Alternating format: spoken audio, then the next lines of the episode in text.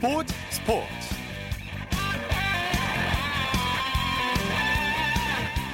여러분 안녕하십니까? 아나운서 이창진입니다. 김학범 감독이 이끄는 23세 이하 축구 대표팀 9회 연속 올림픽 본선 진출 캐고 이어서 이번에는 전승 우승에 도전합니다. U20 이하 대표팀은 에, 잠시 후 9시 30분부터 태국 방콕 라자 망갈라 스타디움에서 열릴 아시아 축구 연맹 U23 챔피언십 결승전에서 사우디와 맞대결을 펼치게 됩니다. 이 경기에서 사우디를 꺾게 되면 이 대회 사상 첫 우승과 더불어 전승 우승이라는 대기록을 달성하게 되는데요. 설 연휴를 맞아서 선수들이 우승, 환희, 기쁨을 모두 드리겠다. 이렇게 얘기한 김학범 감독의 각오처럼 설 연휴 기분 좋은 소식을 기대해 보면서 스포츠버스 축구 대표팀의 결승전 소식으로 시작합니다. 베스트 11의 손병하 기자입니다. 안녕하십니까? 네, 안녕하세요. 자, 잠시 우리 23세 이하 축구 대표팀이 사우디와 결승전을 치르게 되죠? 네, 9시 30분부터입니다. 김학범 감독이 이끄는 우리 축구 23세 이하 대표팀이 사우디아라비아 23세 이하 대표팀과 2020 아시아 축구 연맹 23세 이하 챔피언십 우승 트로피를 놓고 격돌합니다. 네. 이 대회는 올 여름 도쿄에서 열리는 남자 올림픽 남자 축구 아시아 예선도 겸하고 있는데요. 3위까지 출전권이 주어지는 이번 대회에서 우리나라는 현재 결승까지 진출, 최소 2위를 확보함으로써 도쿄행 티켓은 이미 획득했습니다. 그러나 결승전 아직 남아 있습니다. 우리나라 아직 이 대회에서 우승한 적 없는데요. 중동의 맹주라 불리는 사우디아라비아를 꺾고 반드시 정상을 밟았으면 하는 바람입니다. 네네. 결승에 진출할 선수 명단이 나왔죠? 네, 약 1시간 전쯤에 결승전을 치를 선발 선수 명단이 공개됐습니다. 먼저 최전방에는 신체 조건이 좋은 오세훈 선수가 원톱 공격수로 출전합니다. 그 아래 2선 공격진에는 김진야, 김진규, 정우영 선수가 나옵니다. 네. 그 아래 두 명의 수비형 미드필더 자리에는 김동현 선수와 원두재 선수가 출전했고요. 포백에는 왼쪽부터 강윤성, 이상민, 정태욱, 이유연 선수가 나섭니다. 마지막으로 골키퍼 장갑은 지난 다섯 경기와 마찬가지로 송범근 선수가 꼈습니다. 네. 김학범 감독 이번 대회 내내 선수, 선발 선수를 대거 교체하고 있는데 오늘은 어떻습니까? 네, 오늘도 모두가 예상하지 못한 파격 라인업이 나왔습니다. 사실 오늘 경기가 결승전이라 이동준과 김대원 그리고 이동경 등 그간 꾸준히 좋은 활약을 펼친 선수들이 이선 공격진을 형성할 것으로 예상했는데 완전히 빗나갔습니다. 네. 김학범 감독은 많은 기대를 모았지만 아직까지 부진했던 정우영 선수를 다시 한번 믿었고요. 측면 수비수인 김진아 선수를 측면 공격수로 배치하는 깜짝 용병수를 선보였습니다. 네. 특히 김진아 선수의 선발 출전, 그것도 공격수로 선발 출전은 뭐 누구도 예상하지 못했는데요. 김학범 감독의 이 깜짝 선택이 과연 어떤 결과를 불러올지 주목됩니다. 네. 오늘 결승전에서 주목해야 할 선수는 누굴까요? 네, 일단 최전방 오세훈 선수 주목해서 보셔야 할것 같습니다. 이 오세훈 선수 좋은 신체 조건을 바탕으로 포스트 플레이가 좋고요. 동료 공격수들에게 기회를 열어주는 것도 능합니다. 이 이선 공격수들과 어떤 연계를 펼칠지 주목할 만합니다. 네. 그리고 방금 전해드린 정우영 선수 이번 대회 내내 좀 부진했습니다. 이 정우영 선수를 그런 정우영 선수를 김학범 감독이 다시 한번 믿었는데 마지막 경기인 오늘 어떤 모습을 보일지도 궁금합니다. 네. 그리고 선발 출전하진 않았지만 우리 벤치에 있는 선수들도 기대를 모읍니다. 공격수 조규성 선수를 비롯해 이동준, 이동경 이런 득점력을 갖춘 자원들이 많은데요. 네. 이들이 쪼코로 나왔을 때 어떤 플레이 펼치는 펼치는지도 잘 살펴봐야 할 것 같습니다. 네. 어떤 선수가 교체 출전될지 어떤 활약을 펼칠지 아무도 모를 일입니다. 네. 자, 골키퍼인 송범근 선수도 마지막까지 집중력을 잃지 않는 게 중요하겠죠. 맞습니다. 이 송범근 선수 이번 대회에서 김학범호의 골문을 튼튼하게 지키고 있는데요. 마지막 사우디아라비아전에서는 정말 경기 종료 휘슬이 울리기 직전까지 방심해서는 안 됩니다. 네. 사우디아라비아가 이번 대회에서 경기 막판 득점이 좀 많고요. 또 집중력을 끝까지 유지하는 능력이 좋기 때문인데요. 만약에 한 골차 박빙의 승부가 이어진다면 마지막까지 집중력을 흐트러뜨려서, 흐트러뜨려서는 안 되겠습니다. 네. 그리고 결승전이기 때문에 혹시 연장전이나 승부차기까지 갈 수 있는 상황이 발생할 수도 있기 때문에 오늘 경기에서 송봉근 선수 정말 최선을 다해서 집중력을 잃지 말아야 하겠습니다. 네, 네. 자, 우리 대표팀 유종의 미를 거뒀으면 좋겠습니다. 그래서 방송 끝나고 바로 가서 TV를 시청해야 되겠네요. 네. 자, 나라박 축구 소식 살펴보죠. 오늘 새벽에 열린 잉글랜드 FA컵에서 손흥민 선수가 골을 넣었는데 두 경기 연속골이에요. 네. 손흥민 선수 두 경기 연속골을 성공시키면서 슬럼프에서 탈출했음을 알렸습니다. 네. 손흥민 선수 우리 시각으로 지난 자정에 열린 2019-2020 잉글랜드 FA컵 32강전에서 사우스햄프턴을 상대로 선제골을 성공시켰습니다. 손흥민 선수 후반 13분 사우스햄프턴 진영 왼쪽 페널티 박스 안에서 볼을 잡은 뒤에 깔끔하고 정교한 왼발 슛으로 골망을 갈랐습니다. 네. 손흥민 선수 전반 8분에도 비슷한 지점에서 슛을 했는데 이 뭐, 그때 슛은 골대를 살짝 비선, 빗나가서 좀 아쉬움을 남겼는데요. 후반전에 찾아온 두 번째 기회에서는 놓치지 않고 골을 성공시키면서 뭐 슛의 장인다운 그런 모습을 보여줬습니다. 네, 정말 손흥민 선수가 슬럼프에서 탈출한 모습 참 보기 좋았는데 그런데 이제 경기는 아쉽게 비겨서 재경기를 치러야 되죠? 네, 맞습니다. 바쁜 토트넘 또 FA컵에서 무승부를 거둬서 재경기를 치러야 하게 됐습니다. 토트넘 오늘 경기에서 후반 13분 손흥민 선수의 선제골로 이길 것 같았는데요. 네. 경기 종료를 얼마 남겨두지 않은 후반 42분 사우스햄프턴의 소피안 98 선수에게 동점골을 허용하면서 1대1 무승부로 경기를 마쳤습니다. 네. 잉글랜드 FA컵은 90분 이내 승부가 가려지지 않을 시 연장전이나 승부차를 하지 않고 재경기를 하게 되는데요. 이로써 토트넘 64강에 이어 32강전도 첫 경기 무승부를 기록해 재경기를 하게 됐습니다. 네. 토트넘 오는 2월 6일 사우스햄턴과 32강 재경기를 하는데요. 프리미어리그와 유럽 축구연맹 챔피언스리그 16강 등을 소화해야 하는 빡빡한 일정 속에서 예, 다소 좀 곤란하게 됐습니다. 네. 아무튼 그 사우스햄튼과의 토트넘 이제 그 홈 경기를 치르게 되는데 손흥민 선수의 골을 다시 한번 기대해 보겠습니다. 네.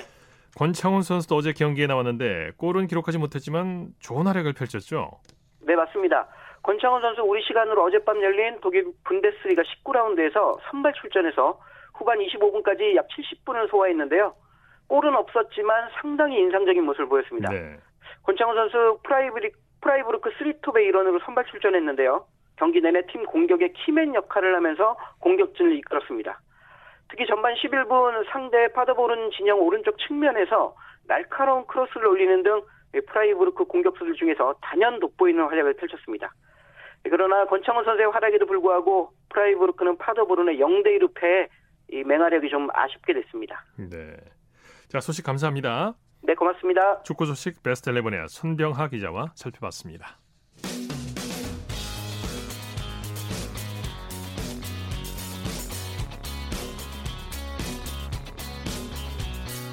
따뜻한 비판이 있습니다. 냉철한 분석이 있습니다. 스포츠 스포츠. 이어서 프로농구 소식 살펴보겠습니다. 월간 점프볼의 손대범 기자입니다. 안녕하십니까? 네, 안녕하세요. 자, 오늘 프로농구가 두 경기가 열렸는데, 자, 먼저 현대모비스가 LG를 꺾고 연패 탈출에 성공했죠? 네, 울산 현대모비스가 창원 LG를 잡으면서 연패 탈출에 성공했습니다. 어, 오늘 울산 동천체육관에서는 LG와의 경기에서 69대 63으로 승리했습니다. 오늘 네. 승리로 2연패에서 탈출하면서 서울 삼성을 제치고 다시 단독 7위가 됐습니다. 네, 경기 초반부터 박빙이었죠? 네, 오늘 경기는 최다 점수차가 6점 차였을 정도로 박빙의 수비전이었습니다. 어, 두 팀 모두 공격보다는 수비에 좀 더 힘을 쓰는 분위기였는데요. 네. 어, 그래서인지 비록 점수는 많이 나지 않았지만 이 엎치락 뒤치락하는 분위기 덕분에 경기 열기도 뜨거웠습니다. 네. 어, 가장 빛났던 선수 양동근 선수였는데 이 LG가 상승세에 보일 때마다 찬물을 끼얹는 득점력으로 노익장을 과시했습니다. LG도 베테랑 강병현 선수가 3점슛을 맞불을 놨지만 이 양동근의 노련함과 함지훈의 골밑 존재감을 극복하지 못했습니다. 네, 말씀하신 대로 역시 양동근 선수가 오늘도 팀을 위기에서 구해냈죠. 네, 오늘 26득점에 어시스트 3개를 기록했는데요. 어, 26득점은 올 시즌 개인 최다 득점입니다. 오늘 승리 덕분에 또 개인 평균 득점도 어, 10점을 넘겼습니다. 네, 함지훈 선수도 의미 있는 기록을 달성했죠? 네, 오늘 13득점에 리바운드 14개를 기록하면서 어, 더블 더블을 달성했거든요. 어, 네. 어, 두 시즌 만이라고 합니다. 그동안 오랫동안 이 리바운드 숫자가 그렇게 많지 않았던 함지훈 선수인데 오늘은 득점과 리바운드, 어시스트 다방면에서 활약을 해줬습니다. 네, 현대모비스의 유재학 감독 승리 비결을 수비로 꼽았네요. 네, 오늘 경기 첫 번째 소감으로 어, 수비가 잘 됐다는 평가를 내렸습니다. 사실 공격이 좀 안 풀리긴 했었는데 이 부분에 있어서 양동근 선수에 대한 평가를 높게 해줬고요. 반면에 수비에서는 전원이 다 역할을 잘해줬다는 평가를 내렸습니다. 네, KT는 KCC를 꺾고 연승을 거뒀네요. 네, 부산에서 열린 경기였죠. 부산 KT가 20점씩을 올린 허운과 김영하 선수를 앞세워서 전주 KCC를 88대 74로 꺾고 2연승을 달렸습니다. 네, 양 팀이 역전과 재역전을 거듭했죠. 네, 오늘 먼저 앞서간 쪽은 KCC였지만 어, 말씀하신 대로 누구 하나 분위기를 주도하지 못하는 분위기였습니다. 어, KCC가 2쿼터 때 7점 차로 앞서갔지만 막판부터는 KT가 내리 득점을 올리면서 다시 접전이 됐습니다. 어, 후반에 흐름을 탄 쪽은 KT였는데요. 김영환 선수가 3쿼터에만 13득점을 올리면서 순식간에 점수차를 벌렸고요. 어, 덕분에 KT가 승기를 잡으면서 무난하게 홈 경기 승리를 가져갔습니다. 네. 허훈과 김영환 선수가 맹활약했죠? 네, 오늘 허훈 선수는 오늘 경기 MVP라 해도 과언이 아닐 정도였는데요. 네. 20득점에 어시스트 9개를 기록했습니다. 어, 2대2 플레이는 물론이고 이 내외곽에서 외국 선수를 잘 활용해줬고요. 또 김영환 선수 같은 경우는 달아나야 될 시점에 이 노련한 득점력을 뽐내면서 20득점 4리바운드로 팀 승리를 도왔습니다. 네. 새롭게 합류한 더햄 선수는 어땠나요? 네, KT의 새로운 외국 선수인 앨런 더햄 선수는 오늘 홈팬들과 첫 만남을 성공적으로 마쳤습니다. 어, 앨런 선수는 오늘 두 번째 경기였는데요. 어, 19득점에 리바운드 7개, 어시스트 2개를 기록했습니다. 어, 네. 무엇보다도 라건아에 대한 수비, 또 허훈 선수에 대한 스크린 플레이 등 다방면에서 그동안 KT가 필요로 했던 것을 잘 해냈습니다. 네, 한희원 선수의 활약도 빼놓을 수 없겠죠. 네, 오늘 부상 때문에 한 달 동안 쉬었던 한희원 선수가 오랜만에 출전을 했는데요.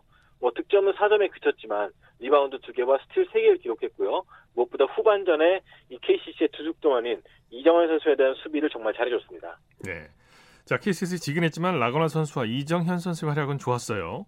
네, 오늘 라건아 선수가 40분 풀타임을 뛰면서 31득점에 리바운드 15개를 잡아냈거든요. 또 이정현 선수 역시 오늘 어시스트 부분에서 역대 25번째로 1,500개 어시스트를 달성한 활약을 보였습니다. 하지만 후반전에 약간 좀 존재감을 보이지 못한 부분이 좀 아쉬웠습니다. 네.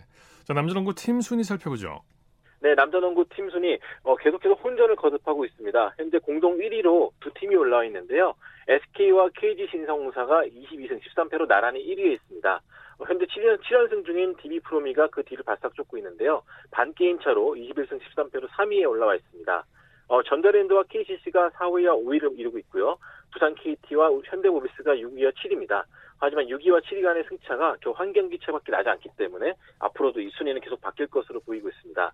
8위부터 어, 10위까지는 삼성과 LG, 오리온이 자리하고 있습니다. 네, 소식 감사합니다. 고맙습니다. 프로농구 소식 월간 점프볼의 손대범 기자였고요. 이어서 프로배구 소식 살펴보겠습니다. 스포츠 동화의 강산 기자입니다. 안녕하십니까? 네, 안녕하세요. 자, 설 연휴를 맞아서 오늘도 많은 배구 팬들이 경기장을 찾았죠? 네, 그렇습니다. 설 연휴인데도 남자부 선두를 달리고 있는 우리카드의 홈 경기였기에 그만큼 많은 관중이 들어찼는데요. 올 시즌 남녀부 통틀어 최다인 4,165명이 입장해서 장충체육관을 가득 메웠습니다. 예, 예. 우리 카드의 상승세가 무섭네요. 삼성화재를 꺾고 대기록을 세웠어요. 네, 만원 관중 앞에서 최고의 경기력을 선보였습니다. 오늘 우리 카드는 삼성화재를 세트 스코어 3대 0으로 꺾고 창단 처음으로 라운드 전승을 거뒀고요. 예. 8연승으로 2위 그룹과 승점 8점 차의 선두를 지켰습니다. 예, 우리 카드 초반부터 기선제압을 했죠. 사실 1세트가 관건이었는데 집중력부터 완전히 달라진 우리카드 선수들은 거침이 없었습니다. 네. 18대 19 상황에서 황경민의 퀵오픈과 연이은 상대 공격 범실로 21대 19를 만든 뒤에는 한 번의 역전 허용 없이 1세트를 챙겼고요. 1세트를 접전 끝에 따는 여세를 몰아 2세트를 25대 15, 3세트는 25대 12로 손쉽게 마무리 지으면서 기분 좋은 승리를 확정할 수 있었습니다. 네. 우리카드는 모든 선수들이 제 몫을 다해줬죠.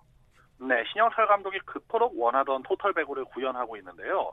오늘 펠리페와 나경복이 각각 13점을 기록했고 최석기와 황경민이 8점씩 올리면서 힘을 보탰습니다. 네. 특히 펠리페 선수는 공격 성공률이 39%로 썩 좋지는 않았지만 고질적인 문제점으로 지적됐던 범실을 단 하나밖에 저지르지 않았고요. 또 최석기는 단 하나의 범실도 없이 공격과 블로킹으로 4점씩을 올리면서 베테랑의 존재감을 입증했습니다. 네, 특히 노재욱 선수 주전 세터답게 플레이가 아주 좋았죠. 그렇습니다. 오늘 노재욱 선수는 주전 세터로 나서서 55.35%의 세트 정확도를 기록했고요. 현역 시절에 컴퓨터 세터로 통했던 신영철 감독도 여기에 대해서 칭찬을 아끼지 않았는데요. 노재욱은 세터로 할 수 있는 일을 다 했다. 문제가 있으면 빨리 인정하고 변화를 주면서 창의적인 공격 패턴을 만들 수 있다고 칭찬했습니다. 우리 네. 카드가 승점 50점 고지에 가장 먼저 오른 데 있어서 노재욱 선수의 역할이 굉장히 컸다는 그런 시사점을 갖고 있습니다. 네. 반면에 삼성화재는 좀 실망스러운 경기를 했어요. 사실 우리 카드가 오늘 승리를 거둔 요인 중에 하나가 범실이 12개에 불과했다는 점인데요. 가장 많은 범실을 기록한 나경복도 3개에 불과했습니다. 네. 반면 삼성화재는 우리카드보다 2배 이상 많은 26개의 범실로 점멸했는데요. 1세트에서 경기를 충분히 가져올 수 있던 선, 상황에서 범실을 저지르면서 스스로 무너지고 말았습니다. 네. 여자부 경기 살펴보죠. IBK 기업은행이 KGC 인삼공사에게 진땀승을 거뒀네요. 어제에 이어서 오늘도 여자분 풀세트 접전이 벌어졌는데요. 대전에서 열린 경기에서 최하위 기업은행이 5위를 달리던 인삼공사를 세트 스코어 3대 2로 꺾고 8골찌에 대한 희망을 더욱 키웠습니다. 네. 자, IBK 기업은행 공수 양면에서 잘해줬죠. 네, 공수 양면에서 오늘 정말 잘 돌아갔습니다. 공격에서도 어나이와 김주향, 표승주의 삼각편대가 원활하게 잘 공격 역할을 해냈고요. 무엇보다 오늘 수비에서 총 112차례 상대 공격 가운데 89개를 정확히 살려내면서 집중력을 보여줬습니다. 네, 역시 어나이 선수가 오늘도 맹활약을 했죠. 네, 외국인 선수 어도라오나이가 역시 팀의 에이스로서 활약을 해줬는데요. 오늘도 팀 내 가장 많은 33점을 올렸고요. 서브 득점과 후위 공격 3개, 서브 득점 2개를 곁들여서 트리플 크라운급의 활약을 펼쳤습니다. 네. 국내 선수도 김주향이 16점, 표승주가 14점을 올리면서 충분히 힘을 보탰습니다. 네, KGC 인삼공사는 범실이 발목을 잡았어요. 네, 오늘 남녀부 모두 패한 팀의 공통점이 범실이었죠. 무려 30개의 범실을 저지르고 이기는 건 쉽지 않았습니다. 네. 프로배구 치열한 순위 싸움이 벌어지고 있죠, 지금? 그렇습니다. 지금 프로배구의 순위 싸움이 정말 치열한데요. 남자분은 우리 카드가 오늘 승리로 승점 50점이 되면서 승점 42점으로 2와 3위인 대한항공과 현대캐피탈을 조금 벌려놨고요. 4위는 승점 37점의 OK저축은행, 5위는 승점 32점의 삼성화재, 6위와 7위는 나란히 승점 20점을 기록 중인 KB손해보험과 한국전력입니다. 여자분은 승점 38점의 현대건설이 선두고요. 승점 34점과 33점의 성국생명과 GS칼텍스가 2, 3위를 달리고 있고 나머지 하위 그룹의 순위 변화가 좀 심한데요. 승점 21점인 KGC 인삼공사가 4위, 한국도로공사가 5위, 그리고 기업은행이 승점 18점으로 최하위에 처져 있습니다. 네, 소식 감사합니다. 고맙습니다. 프로배구 소식 스포츠 동아의 강산 기자였습니다. 쳤다 하면 홈런이고 슛 골이고 각본 없는 한편의 드라마 그것이 바로 그것이 바로 손에 잡힌 우승 트로피 목에 걸린 그 배달 너와 내가 하나 되는 그것이 바로 그것이 바로 그것이 바로 꿈꾸던 스포츠 꿈꾸던 스포츠 꿈꾸던 스포츠 이어서 스포츠 뒤에 숨어있는 즐거움과 노력 그리고 열정을 소개하는 스포츠를 만드는 사람들 시간입니다. 이혜리 리포터와 함께합니다. 어서 오십시오. 네, 안녕하세요. 오늘 어떤 분을 만나셨습니까? 네, 오늘은 서울에서 단 하나뿐인 고등학교 씨름부인 송국고등학교 씨름부 최창묵 감독을 소개해드리려고 예, 하는데요. 하나뿐이었군요. 네, 네, 이 최창묵 감독은 씨름인으로 활동한 지 올해로 40년이 넘었고요. 네. 지도자로 활동한 지는 31년째라고 했습니다. 네. 더불어서 이 서울 씨름협회에서 전무이사로서 씨름의 대중화를 위해 노력하고 있었는데요. 먼저 이 최창묵 감독부터 만나 만나보겠습니다. 저희 송국고등학교는 뭐 창단 올해 10년 차인데 짧은 기간 동안에 우승을 열심히 해줘갖고 선수들이 많이 한 것 같습니다. 열심히 해주니까 또 그 나름대로 보람도 가지고 있고 지금 고등학교 선수들 같은 경우도 좀 스피드하게 공격을 만들어주고 저희 애들이 큰 애들보다는 작은 애들이 많고 뭐 운동을 좀 스피드하게 할 수 있는 거 그런 게 쪽으로 지도를 하고 있고 빠른 공격을 하면서 다이나믹하고 이런 기술을 좀 보이게끔 여러 가지 기술들을 지금 훈련을 하고 있는 중입니다. 네, 성국고등학교가 서울에 있는 유일한 고등학교 씨름부인데요. 성국고등학교 네. 씨름부 실력 어느 정도나 됩니까? 네, 이 성국고등학교가요 선수권 대회에서 70회부터 72회까지 3년 연속 단체전 우승이라는 이 우수한 성적을 거뒀습니다. 네. 그리고 유일한 씨름 예능 프로그램인 이 KBS에서 인기리에 방영되고 있는 이 씨름의 희열이라는 프로그램에 성국고등학교 씨름부 출신인 손희찬 선수와 허선행 선수가 출전을 해서 실력을 겨루고 있는데요. 네. 이 최창목 감독도 실력 있는 제자들이 대중에게 씨름을 알리는 이런 활동을 하는 모습을 보면서 자랑스러워했습니다. 네. 그래서 궁금하더라고요. 이 최창목 감독이 어떻게 선수들을 지도하길래 이렇게 실력이 출중한 선수들이 나올까 하고 제가 최창목 감독을 만들어 간날 이 송국고등학교 씨름부 학생들은 씨름 훈련에 한창이었습니다. 저와 함께 그 현장으로 가보시고요. 이어서 씨름부 학생으로 활동하고 있는 3학년 박종범 학생에게 들어보겠습니다. 준비 빨리 잡아봐. 허리 피고 자신 있게 해봐 자신 있게. 알았지? 기압 놓고 준비. 땅! 빠르게. 더 오르, 오른쪽으로. 자 화이팅 한번 하고.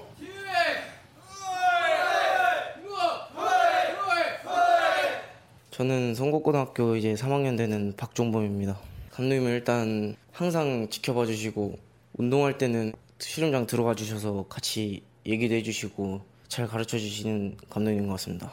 씨름을 더욱 열심히 해서 감독님한테 나중에 보답할 거고 실업팀에 가서 장사 같은 걸 해보고 싶습니다. 서울에 씨름하면은 제가 생각나도록 그 정도로 강한 선수가 되고 싶습니다. 아이고 각오가 아주 다부지고 대단합니다. 네. 최창목 감독이 평소에도 씨름부 선수들과 모래판에서 함께 호흡을 맞추고 있군요. 네, 최창목 감독은 학생들과 모래판 위에서 삿발을 잡고 직접 실력을 겨뤄봐야 학생들의 실력이 어느 정도인지 그 부분을 좀 느낄 수 있다고 했는데요. 네. 어느 부분이 학생들이 부족한지 그런 것들을 몸으로 직접 부딪혀 보면 빠르게 확인할 수 있다고 합니다. 네. 이런 부분이 또 훈련에 큰 도움이 된다고 했는데요. 또 워낙 이 성북고등학교 씨름부가 훈련량이 많기로 소문이 나 있어요. 근데 이 최창목 감독은 그런 부분에서도 선수들이 잘 따라와줘서 기특하다 이렇게 표현을 했습니다. 이 최창목 감독에게 들어보시죠.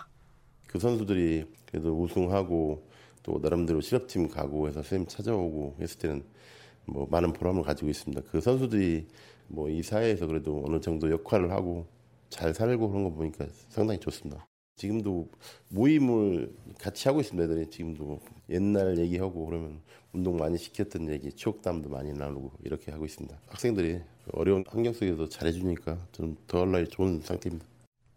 네, 요즘 KBS ETV에서 씨름의 희열이라는 프로가 인기를 방송되고 있는데 네. 씨름인들 뭐 최창무 감독도 씨름인으로서 자부심도 크겠죠. 네, 사실 내일까지 그 충청남도 홍성에서 열리는 2020 설날 장사 씨름 대회만 해도 선수들을 응원하기 위해서 젊은 세대들이 씨름 대회 현장을 찾았잖아요. 네. 이 과거 씨름과는 다르게 선수들이 더 역동적이고 화려한 기술을 선보이면서 관중들도 이런 현대 씨름에 관심이 많다는 걸 알 수 있었습니다. 네. 이렇게 또 씨름을 계속해서 변화하고 있고 이 최창목 감독도 이렇게 변화하는 씨름에 맞춰서 선수들을 잘 씨름인으로 성장할 수 있게 도움을 주고 싶다고 했는데요. 계속해서 최창목 감독에게 들어보겠습니다.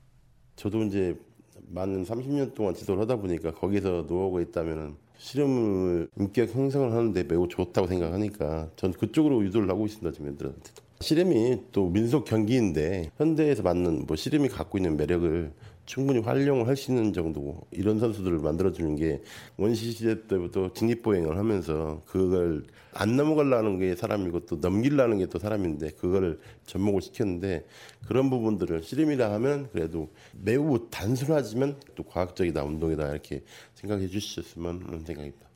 네. 네, 오늘은 이 청소년 씨름 선수들과 순간순간 이 희열을 느끼면서 지도자 생활을 하고 있는 최창목 감독 소개해 드렸는데요.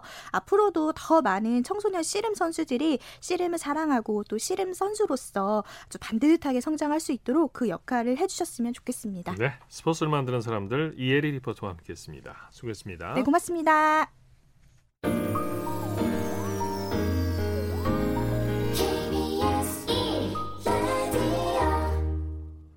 네, 이어서 한 주간 이슈가 됐던 스포츠계 소식을 집중 분석해보는 최동호의 스포츠 칼럼 시간입니다.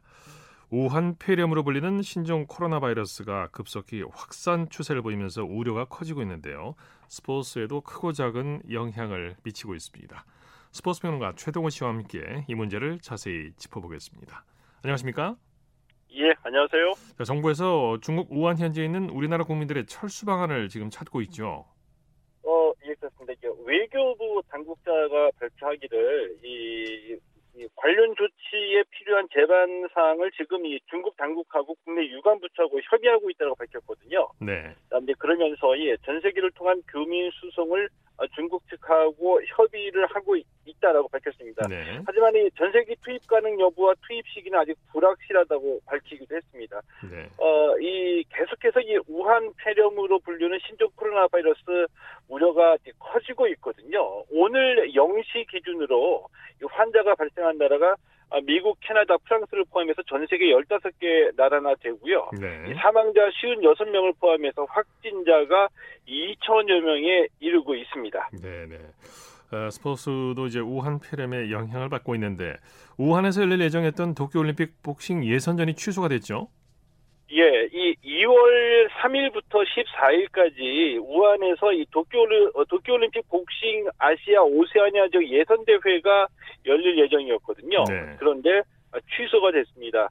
이 국제올림픽위원회 IOC가 이제 우한 대회를 취소하는 대신에 올림픽 예선전을 3월에 요르단의 수도 암만에서 개최한다라고 밝혔고요. 예. 이보다 앞서서 여자 축구 도쿄올림픽 예선도 장소가 변경이 됐는데 이 아시아 축구 연맹이 2월 3일부터 열리게 되는 어, 도쿄올림픽 여자 축구 최종 예선 비조 경기를 우한에서 난징으로 변경을 했습니다. 네. 이 최강희 감독이 이끄는 상하이 선화가 출전하는 중국 슈퍼컵도 연기됐죠? 예, 그렇습니다. 이 최강희 감독이 이끌고 있죠. 그리고 또 이 김신욱 선수도 뛰고 있고요. 네. 바로 상하이 선화인데 이 상하이 선화가 중국 축구협회 FA컵 결승전에 올라갔습니다. 그런데 이 상하이 선화하고 이 광저우 에버그란드가 맞붙는 FA컵 결승전이 2월 5일 수저우에 있는 올림픽 스포츠 센터에서 열릴 예정이었거든요. 네. 근데 이 경기 FA컵 결승전이 연기가 된 겁니다. 어, 또 이 모레 중국 상하이에서 열릴 예정이었던 아시아 축구연맹 챔피언스리그 플레이오프가 이 관중의 출입을 막아서 무관중 경기로 열리게 됐거든요. 예, 예. 아무래도 이 스포츠 경기가 이 대규모 관중이 모이기 때문에 감염되거나 아, 다시 전파가 될 가능성이 크죠. 그렇죠. 아무래도 예, 중국 내에서 스포츠 경기를 치르는 것이 좀 부담을 가질 수밖에 없다라고 봅니다. 네. 올해 또 올림픽이 열리지 않습니까? 만약에 예. 우한 폐렴이 잡히질 않고 계속 확산된다면 올림픽에도 영향을 미치지 않을까 싶은데요.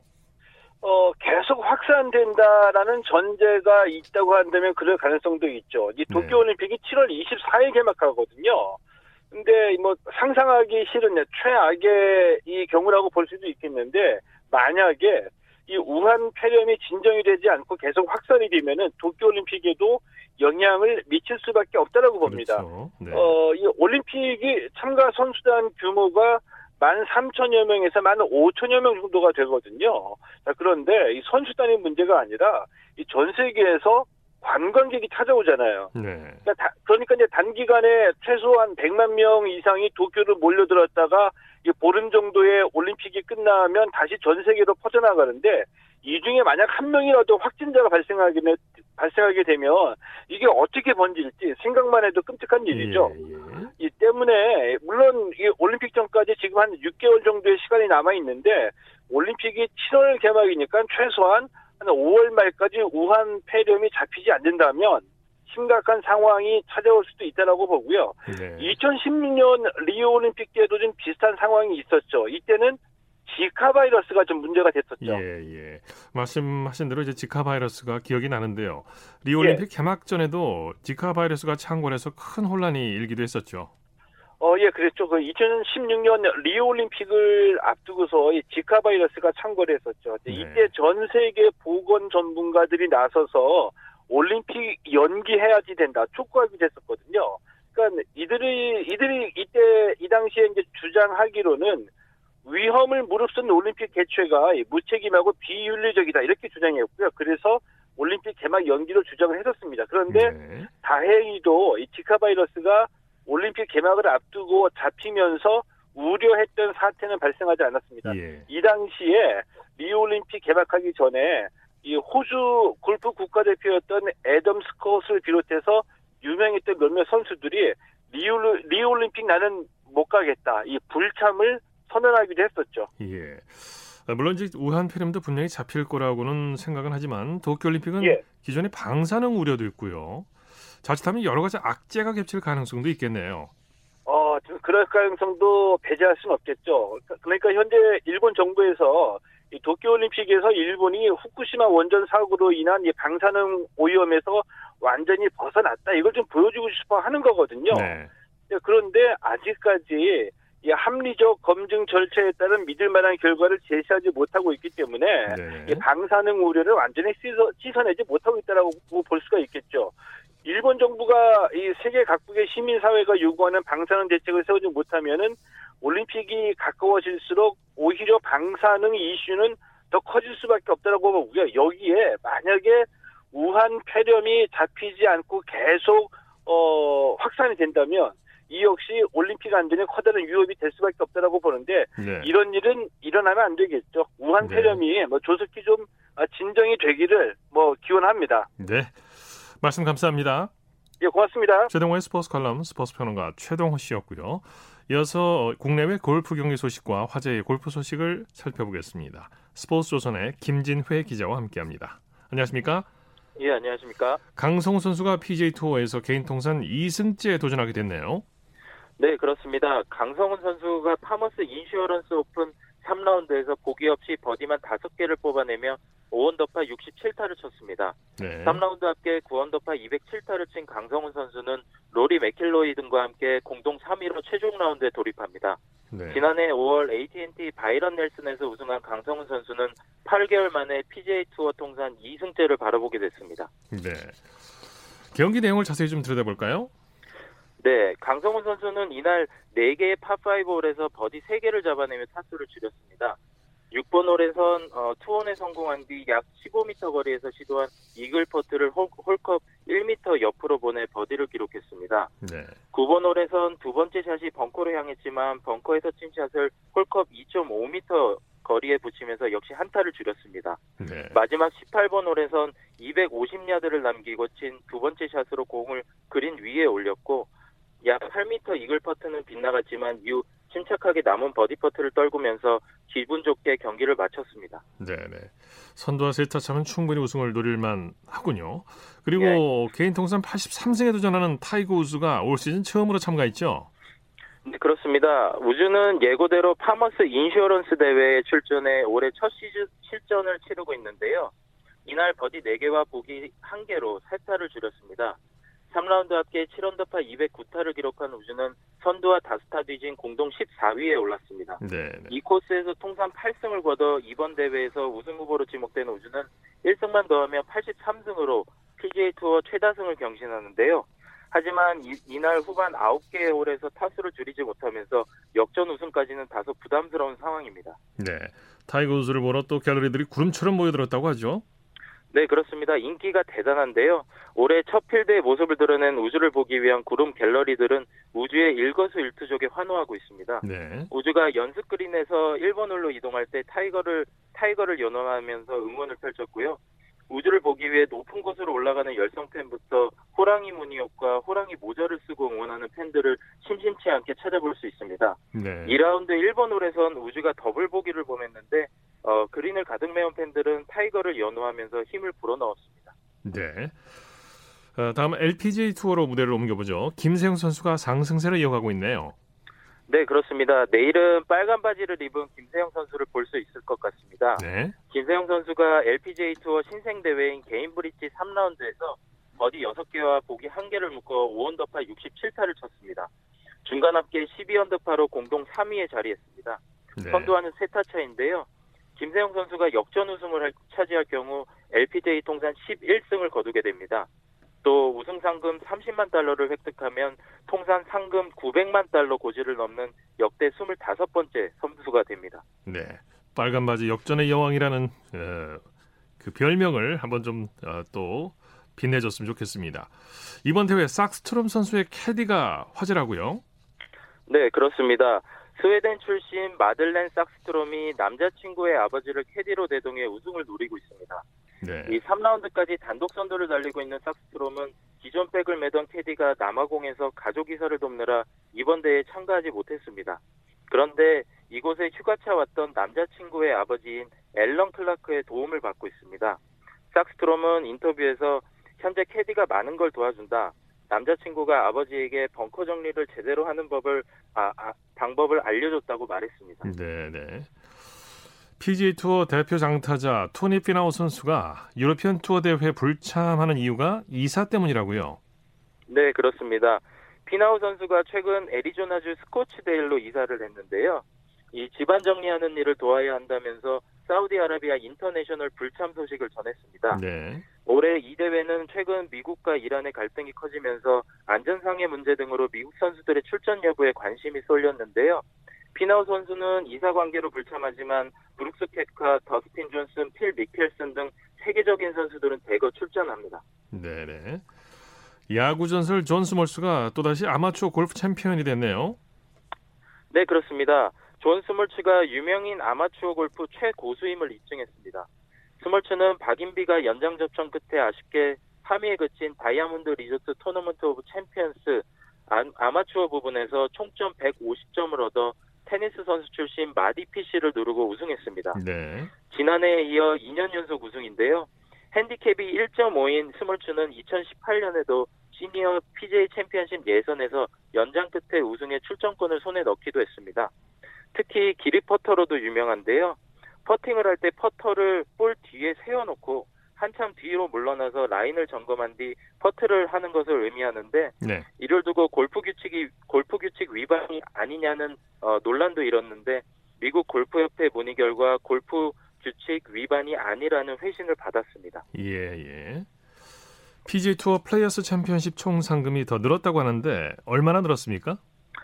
네, 다섯 번째 메이저 대회라고 불리는 플레이어스 챔피언십 총 상금이 250만 달러가 늘어난 1,500만 달러로 확정됐습니다. 네. 당연히 우승 상금도 늘어서 270만 달러, 우리나라 돈으로 31억 원에 달합니다. 이로써 플레이어스 챔피언십 규모는 PGA 투어 4대 메이저 대회보다 커지게 됐습니다. 네. 자, 소식 감사합니다. 네, 감사합니다. 골프 소식 스포츠 조선의 김진회 기자와 정리했습니다. 스포츠 단신 전해드립니다. 무서운 신예 장성호 선수가 2020 설날 씨름 대회도 제패하며 백두급 최강자의 자리를 굳혔습니다. 만 23세의 장성호 선수는 오늘 충남 홍성군 홍주문화체육관에서 열린 설날 씨름 대회 백두급 결승전에서 김진 선수와 손에 땀을 쥐는 공방전 끝에 3대 2로 승리를 거뒀습니다. 작년 영월 대회와 용인 대회 백두급에서 우승하고 천하장사에도 오른 장성호 선수는 세회 첫 대회에서도 백두장사에 오르며 전성기를 예고했습니다. 자, 스포츠 스포츠 오늘 준비한 소식은 여기까지고요. 내일은 8시 30분부터 들으실 수 있습니다. 함께해 주신 여러분 고맙습니다. 지금까지 아나운서 이창진이었습니다. 스포츠 스포츠